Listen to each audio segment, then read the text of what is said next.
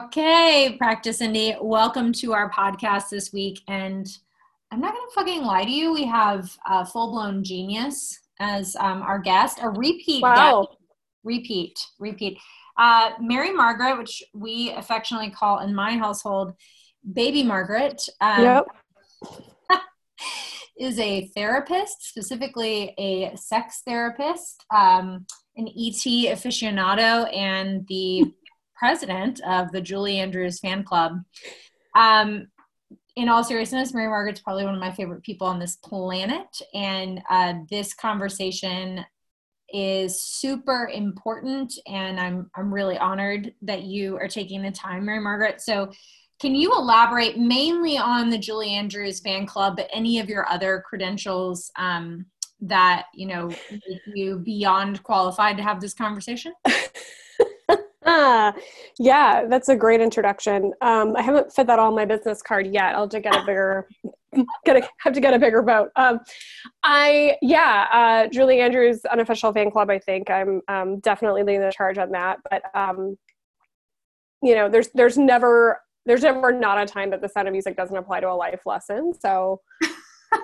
sure we'll find one today as well in our talk uh, yeah i am a um, a proud member of Practice Indy, first of all, and um, thank you for having me and always being supportive of your of your people and you know using your platform to lift up other people. Very important thing that you do. Um, I am a psychotherapist in private practice. Um, I also run a training and consulting practice kind of alongside that. So um, offering trainings around mostly sexual health stuff, but um, also trauma informed care and things like that um, to organizations and you know, whoever calls, you know how self employment goes.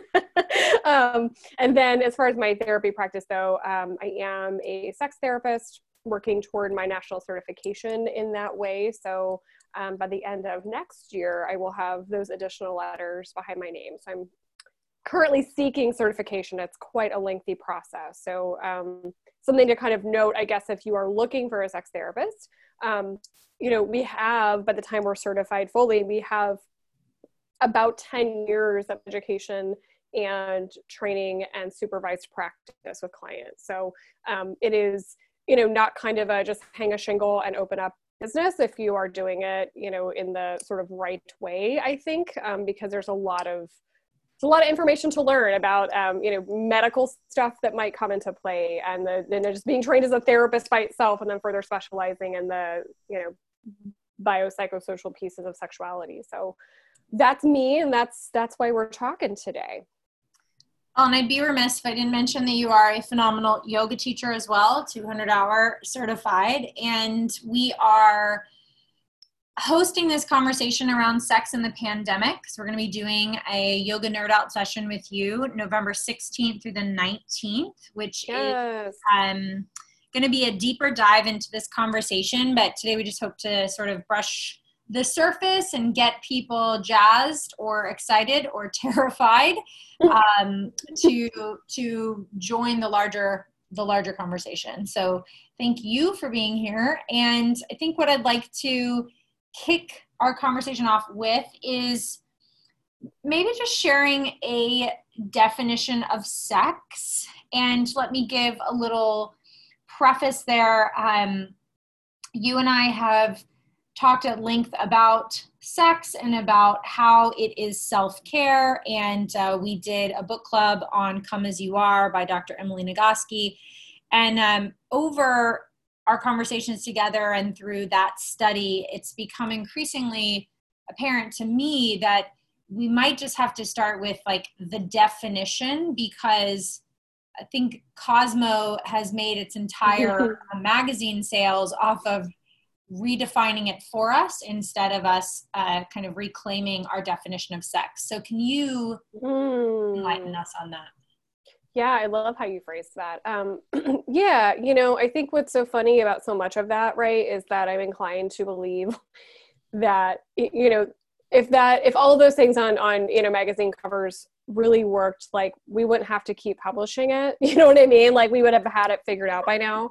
Um, after the 30 years of those magazines continuing to come out with the same kind of advice repackaged right? Um, i think you know with sex as with anything um, if anything kind of sells itself as being like the universal answer or the end all be all it's you know if it, if it answers nothing it if it answers everything it answers nothing. Do you know what i'm saying? Um, and and i think there's a lot of like uh, instagram consumable stuff right now about like sexuality and just do this and it'll you know bring your your sex drive back or whatever. And there's not a lot of substance behind it. And so um, i would love to expand on that. Um, you know something i talk about with i think every single one of my clients no matter what their presenting problem is meaning what is their like initial concern? Why did they come to therapy?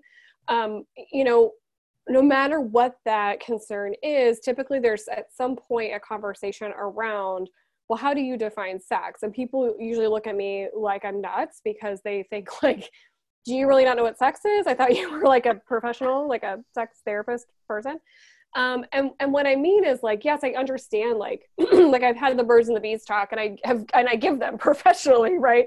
Um, so I get it, but also, how do you define sex? Because every couple or every individual looks at that differently. So, for example, um, some of the work I think with most people I work with in practice is about expanding the definition of what sex actually is. So, you know, I guess thought experiment for everybody listening. If I say, you know, oh, I have a couple in therapy as my clients and they say that they're not having enough sex. Immediately, what does your brain say? Your brain says like they're not they're not having sex often enough, they're not having intercourse enough. And you imagine like two straight people, a man and a woman, you know, like we have this very um narrow definition of what sex is. We even talk about like virginity is like very much tied to like have you had heterosexual intercourse, right? Um, and spoiler alert, like there's a lot of different ways to be intimate with people and with ourselves. And so one of the first things I try to get clients to do is to expand what does it actually mean to be sexually active with yourself or with your partner, um, and infuse some more of just that, you know, sensual, fun, playful energy in in more parts of your life. And I think then we start to see, oh, we actually have more of this playful um, energy than we thought we did, or we can create more room for it um, and it doesn't always have to look the same way. And can we just be curious about what we want sex to look like and mean for us? So i think anything we're bringing like an erotic energy to anything that we are intentionally you know um, creating with a partner with ourselves that makes us feel sexual that makes us feel aroused makes us feel excited that's all sex right? And it doesn't have to look the same you know between each person and it doesn't. Like that's the thing i think we all believe is that there's like a right way to do it. And um, if it's consensual that's the right way to do it. Otherwise there's not a lot of like norms. Everybody is different and there's a lot of things that fall under the category of normal as far as sexuality goes. I think I uh, one that was amazing. Thank you. Two, um, I've seen a lot of posts in my incredibly uh, liberal and you know sort of radical Instagram feed. So I'm not sure if it's widespread, but I have seen an increase in people posting about you know what sex is too is um, an intimate relationship with yourself, and mm-hmm. much like the yoga practice, it is difficult to cultivate we could argue on this either side, but in my lens, it's difficult to cultivate a um, relationship of union, if we're talking about yoga, with the collective if you can't do that with yourself right? If you if your own yes. self talk is like pure trash but then you espouse love and light to others that's kind of hollow. And you know the same has come really come to me in these posts is like the same is true with ourselves. If we can't have a sexual relationship with ourselves and have healthy sex practices with ourselves how do we expect to do that you know, with another person? And i think that is a whole nother tangent but something that i am just trying to normalize for myself and have that conversation with myself a lot because uh, living here in indiana is not in terms of um, sexual literacy is not that different in my view than how i grew up in alabama. Yeah. So you know, I think that's just something that maybe we'll touch on in the group uh, in November. Maybe we won't, but something that's definitely opened my eyes to um, to what sex is. Well, I think I, I love your analogy about, um, you know, yoga and and sort of what are we saying? And I think you know, you and I are both yoga teachers, and I think you know, I know when I'm teaching a yoga class, like I feel less authentic as a teacher, and it, it and the class doesn't go as well if I haven't been on my own mat. You know what I mean? Like if I haven't been showing up to my mat and I haven't been doing my own work around, you know, not just like the pose of the week, right? But that, that's certainly part of it. But if I am not practicing yoga, I how am I supposed to lead other people through it? And you can like fake that for a while, I think, and you know, but I think people feel the difference between mm-hmm. teachers, and that might be that that thing that's not tangible about like, why am I really drawn to this teacher and not and not another one? Maybe you know, is that authenticity piece, and I think yeah, very much the same. Where if we are consistently told, and we are, that um, sexuality is is like shameful and dirty, and even if we don't, even if we know that that's like not true, or we don't want to believe that, those messages ring really strong, right? That we've been raised with them, and so we have to get that work right in order to come together with a with a partner or partners like you're saying right? And and i think you know it's a it's a constant practice which we can you know certainly come back to and we will be talking about in november is that you know so much of life is like the yoga practice. It's coming back over and over again and learning more and staying curious and that there's always sort of a greater you know level of awareness to ascend to. And um you know prioritizing that and and doing so around sexuality does not make you like weird or bad or dirty. It's it's a piece of your genetic makeup that's okay to investigate and claim as your own you know and and we expect people to uh, leave that dormant and not talk about it or think about it or look at it. And and then all of a sudden you know oh here's a partner and now you're supposed to have this incredible sex together. Well how in the world do you do that if you've never given it time or energy to even think about what you want it to look like and yeah and define like we just talked about defining what sex should look like for you and what feels comfortable for you and what doesn't. And um you know you can't do that sort of in a in a an echo chamber with no inputs. Yeah.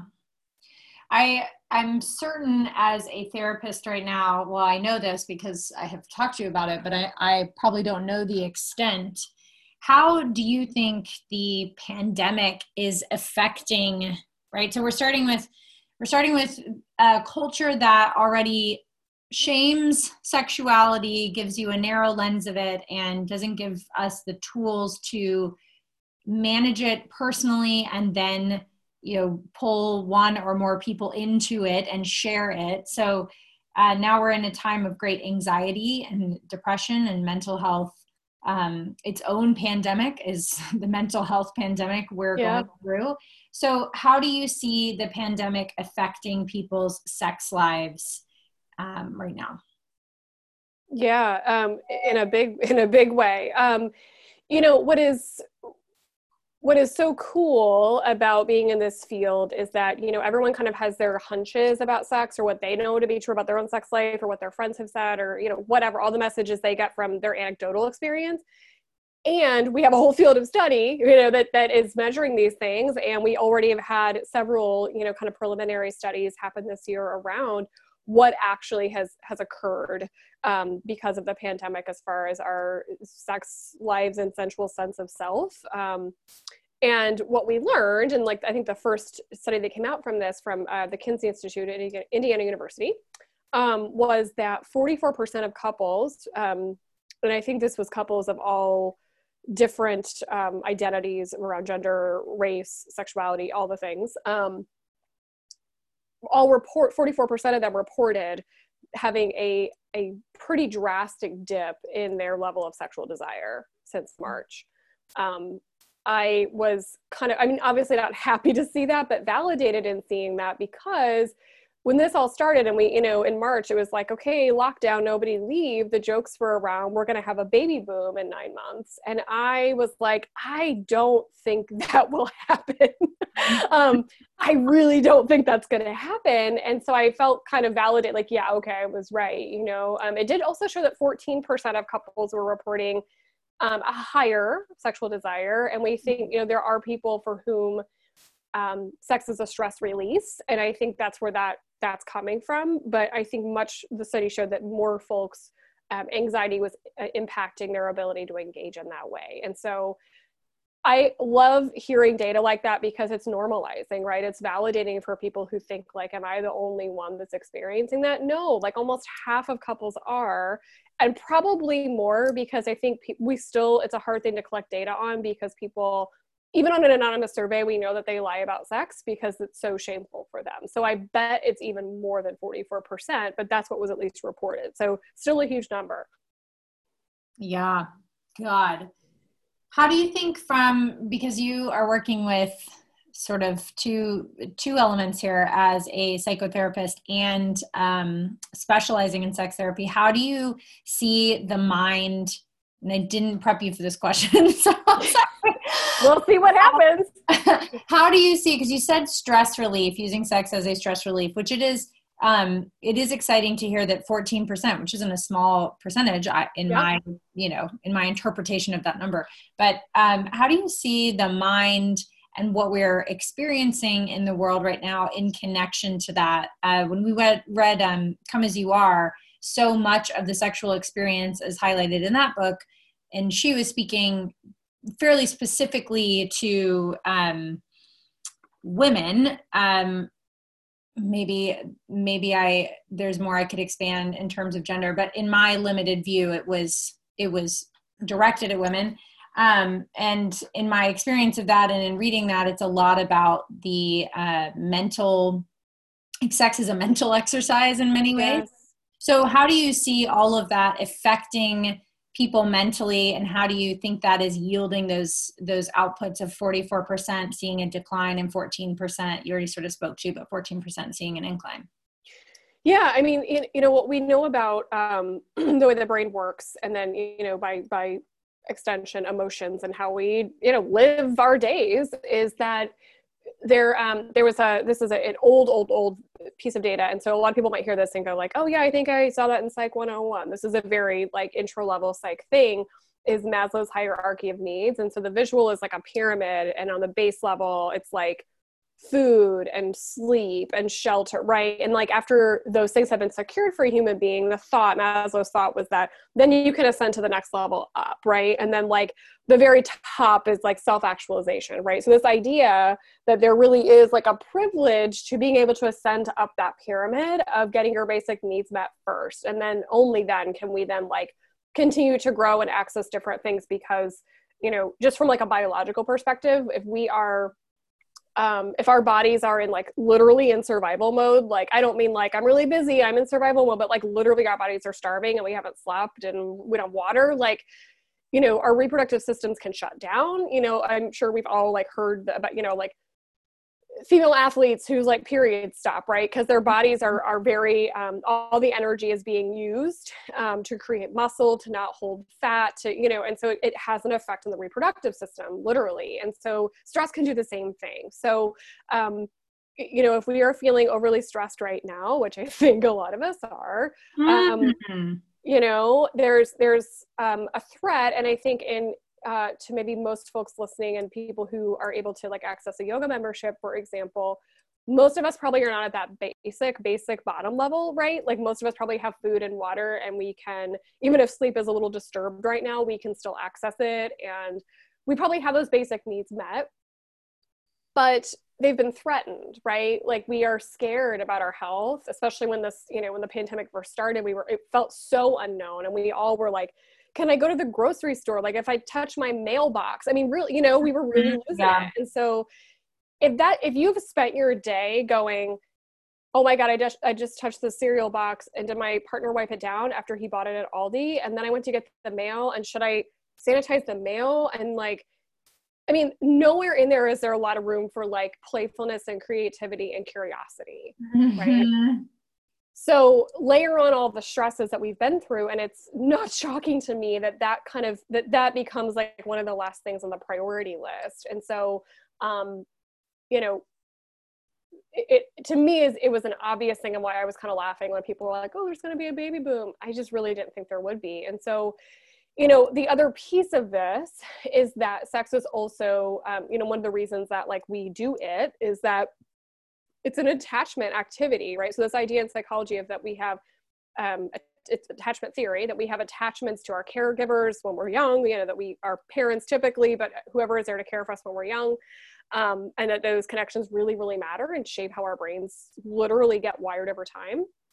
And that with our romantic partners that we have attachment relationships and that one of the reasons that sex is so this is very generalized typical typically sex is very frequent at the beginning of a relationship. And one of the reads of that is like well yeah we're trying to like prove attachment to that person like mm-hmm. literally attaching to them you know um, to be crude about it. But like it's it's proving it over and over again. And then when you've been with someone for 15 years you kind of know they're there. You kind of take it for granted. And that's when we kind of see things start to you know slope off when that attachment's really doesn't feel as vulnerable anymore. Um, and so i think there might also be something about that 14% that's on increase that maybe they're looking for some like attachment to feel like i'm still anchored and tethered to this person. I'm still um, i still have caretakers right? I still have a partner and a, a teammate in this. And so um, feeling lonely for folks who are single you know during this there has been a lot of uh, conversation around can you safely have like hookups during a pandemic? And what does that look mm-hmm. like? And for people saying why would you even entertain that? That sounds so silly. We're not we're not supposed to shake hands. Like why in the world would you entertain a hookup? And it's like well you know it's kind of easy to say if you're partnered right? But there is a thing as like being you know touch hungry skin hungry and and as humans we literally do need um, connection with other humans. And and if you don't have that and you've been trapped in an apartment by yourself quarantining that takes a mental toll. And so you know this all interplays together. And i i just think you know all sex therapists and i think attachment based therapists in general at the beginning of this we're all like oh boy you know mm-hmm. um, this is going to have an impact yeah god and I think we'll unravel the impact for years and years to come. oh, 100%. I mean, there's, you know, there's a lot of this is probably obvious, but you know, just when you when you're in uh, school to become a therapist, whatever stripe that is, you know, you, you learn about these long-term studies, right, of how different historical events have impacted, you know, yeah, generations of people. And, um, you know, the, the idea of, you know, if, if you're doing the current Practice Indy Book Club with my grandmother's hands, you know, the fact that we literally have epigenetic markers of our ancestors' trauma, um, yes this will be passed down. And i don't say that to be like doom and gloom. I don't even i don't mean it that way. I mean that if we know about it we can intervene. Mm-hmm. you know mm-hmm. what i mean? And we can't intervene if we don't know. But we know now. We know those things are real not just anecdotally but we've studied it. And we know we can intervene with trauma therapy. We know that we can build supports around people as this plays out to help them reestablish healthy connection with their partner or with themselves. And and if we don't acknowledge it we can't we can't do anything about it right? So um, yeah, I don't at all say that to point out like, well, you know, yeah. um, but we just have to know about it to make a plan. And so um, I'm, I'm, that's why I was so happy to see that early, early research come out of IU Kinsey Institute. It was like, okay, if we know this is true, we can do something about it and we can start, you know, talking to folks and making plans with them. And, um, you know, if someone who's not a therapist, just like, you know, a person in the world reads that news story it normalizes it for them and they go oh okay maybe you know maybe there's nothing wrong with me maybe i'm having the exact appropriate response to mm-hmm. a once in a lifetime trauma this feels appropriate now i get it mm-hmm. yeah so so great to normalize it and have the conversation about it which i think is the scariest thing for a lot of people is that we we do have and i don't mean to demonize the quaker sex life. Maybe they have you just like they're just like bunnies. I don't know. But uh, you have this like victorian quaker sort of um, stronghold on sex and our inability to talk about it. And so i think just talking about it normalizes it. And in normalizing it then we can do something about it. And uh, you know our yoga nerd out session in november is an attempt to to work on it to not just let this be a thing that we're like oh yeah well that was the year i didn't have any sex or right. whatever so can you maybe offer um, who this course is for like if anyone is considering joining us like who who would you say should come to the yoga nerd out session in November with you? Yeah, so I will um, give away part of a one of the trainings that I do really frequently is like a sex ed 101 for therapists and other you know social workers, case manager type folks. Um, because I learned in graduate school, I had to learn about, you know, all these generalist kind of things in practice, like a little bit about addictions, a little bit about severe mental illness. Even though I had no intention to practice in those areas, I had to learn about them and I was grateful I did.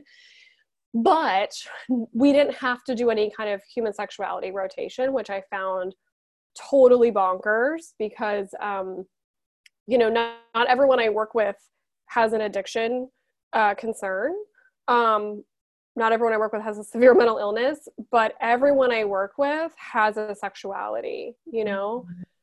And so I often start that training by asking the people gathered there. And these are, you know, um, direct service providers who have no training in, in um, sex therapy, sexual health. And I say, you know, who here is is um is a sex educator? And like maybe at a big conference, like two people will raise their hand, and that's why they were, you know, they picked that session to come to. And I say, okay, great. Well, actually, you know, it was a trick question. Like you, you all are, you're all sex educators because, you know, you influence other people. If you have children, guess what? You're a sex educator. If you are providing direct service to people, you're a sex educator. If you have friends, you're a sex educator. And what I mean by that is the way that we talk about sex, um, whether in a very, you know, a more formalized, like teaching our children uh, literally about sex, or even if like our friends come to us and tell us something about their sex life, the way that we react sends a message. So, you know, we are teaching other people to be ashamed. We are teaching other people if we are safe or not, right? And so, um, you know, things like when kids are young, and I, I promise I'm getting back to your question. um, when kids are young, and you know, we, you know, even just like don't use the right names for anatomy, or or they get in trouble when they say any word related to genitalia in their school and they get in trouble. That's all, that's all sending a sex education message to them. And so we are all sex educators in the sense that we are sending a message to people around us about how open and accepting we are and what we think is appropriate and what we think is weird and all of that. Um, and I think in the same way, you know, this will be helpful to people who consider themselves sexual beings. And even if someone identifies as asexual, even if someone is like you know literally like the stereotype of like a nun like they have mm-hmm. sexuality you know what i mean in the yoga tradition like those who have um, decided to take a vow of celibacy too like that's that's, that's still sexuality they have yeah. right they've wrestled with you know what i mean um, and so for me you know you know my bias is that everyone can benefit um, some of the things we will talk about to give people a sense of like great she said everybody and so nobody i don't know i don't get it um, if this is causing distress. So one of the ways that we talk about um, in sex therapy, if something is causing a problem or not, if something's diagnosable or not, is if it's causing distress, right? So for some person, um, the very same issue may cause a ton of distress, and we diagnose that, and we have a treatment plan around it. And uh, for another person, very same thing might be going on, but they it does not bother them, and so we don't have to treat it, right? And so if you are feeling distress right now or feel even like and by distress i mean you could like be in active distress or you know you feel like it could be better in some way you feel like there's something you're curious about like you could learn to lean into that part of yourself a little bit more um, if you are single or partnered um, we will be talking about this in a broad enough way that i think um, anyone depending on their relationship status will, will get something out of it um, a big piece of this will be talking about communication skills because the feedback I've gotten over the years is that when I do like a sex ed 101 with people, they're like, okay, cool. I understand now how like the menstrual cycle and pregnancy work and how how the pill interrupts the menstrual cycle so I don't get pregnant. I get it. But how do I sit down and have a conversation with my partner about why I don't want to get pregnant right, right now? You know, like the human piece of that. And so Mm-hmm. I think we've done a great job um, as sex educators of, of lifting up more and more accurate information and people need it and we also need to be giving more of that holistic like how do you sit down and have a really difficult conversation with your partner when they want to have sex and you don't how do you negotiate this level of stress we're at right now and still staying connected to somebody. Mm. how is a single person right? Do you do those things when you feel like it's not you know the time to be like dating and meeting up with people right? So um, we'll be addressing a lot of those communication issues um, and concerns and giving some like real sort of tangible conversation blueprint type stuff for that which i think is really helpful.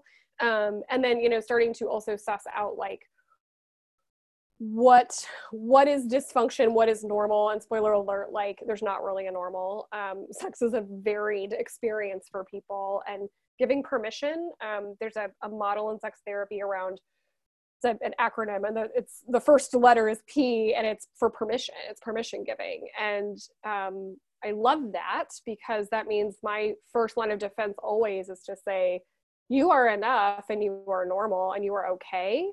And let's work from that framework versus a disease model um, that says something is broken or wrong here and let's go from there. And so my my hope for the yoga nerd out session is to honor where everyone is at um, as being normal and being an appropriate response to the year that has been 2020 and um, that it's okay if you're at that 14% or that 44% or you know it's had no impact that's okay but that there's always i think room to grow and explore and learn more ways to just talk with with partners and friends and potential partners in a way that feels safe and holistic and enjoyable. I think we haven't had a lot of joy this year, and that's also interfering here. Is like, do I have the right to experience joy and pleasure right now? Hmm. Or do I have the capacity for it right now? And that can feel really dissonant when the rest of your life is not feeling super joyful or um, optimistic or you know room for curiosity. And then we expect it to like magically show up at night right? And it's very prescribed like when sex is supposed to happen at night you know in bed and it's supposed to be this way and we just assume it's going to happen but we're not creating a we don't have a context right now like kind of you know globally we're like it's it feels okay and, and normalized to like be joyful and have pleasure. And so um, we'll talk a little bit too about not a little a lot about a lot about um, how to kind of create that context of of accepting that it's okay maybe to have some pleasure even when the world feels like it's on fire and um, you know accessing that little bit of joy that this can can give us if we if we so choose God, you are so great. Um, you are. Thank you, thank you, thank you. If uh, there is any any positive I've found in 2020, which not everything has to have a positive, but uh, to your point, it's been pretty joyless. So I'll take whatever wins I can get. It's that so many reminders have come back to what we have to care for first is what's nearest to us ourselves our relationship with ourselves our our basic needs of sex and and um, caring for our bodies and our minds. So thank you for being a person who advocates for all of that. And um, if you are listening and you want to learn more from Mary Margaret, I can't recommend it enough. I've learned so much from her over the years as a person and as an educator and um, a therapist. Uh, she will be doing that November 4, uh, sorry, 16th through the 19th. This is a members only event, but you can join as low as $68, and I guarantee you um, that is beyond a steal to get to learn from her. So, uh, Mary Margaret are there any touch points we can offer on how people can get in touch with you or work with you? I know you've shared with me that um, therapists are pretty overwhelmed right now, but is there are there preferred ways to reach out and and stay in touch with you? Yeah, um, I think you know most every therapist I know right now is on a wait list because because this year has been the year that it has been, and people are are reaching out, which is great. I love that. Um, people are accessing mental health care, and so I would say just generally to folks, if you are reaching out to therapists, you know, find a few and try to send a few emails or calls or whatever, and and if you're told there's a wait list you know try to be patient if possible keep reaching out don't give up. There are people out there there are new therapists you know kind of graduating um, throughout the year all the time at different semesters who are coming into practice you know so just don't don't lose hope. There is um, there is someone out there for you. Um, as far as me, um, I don't know if there's like a I don't know how technology works. I'm three thousand years old, but um, I'll, pop, I'll pop these these uh, bits in the Great. show notes. Great. Um, I will say first, I do have like Instagram, but I am like I very rarely use it, so don't try to get in contact with me there because I'm a bad millennial. Um, but, but I, I am there. Seek and summon at seek and summon is my Instagram handle. Um, but then it's for if you actually want me to get back to you, um, my email is info at seekandsummon.com. I have a website, seekandsummon.com.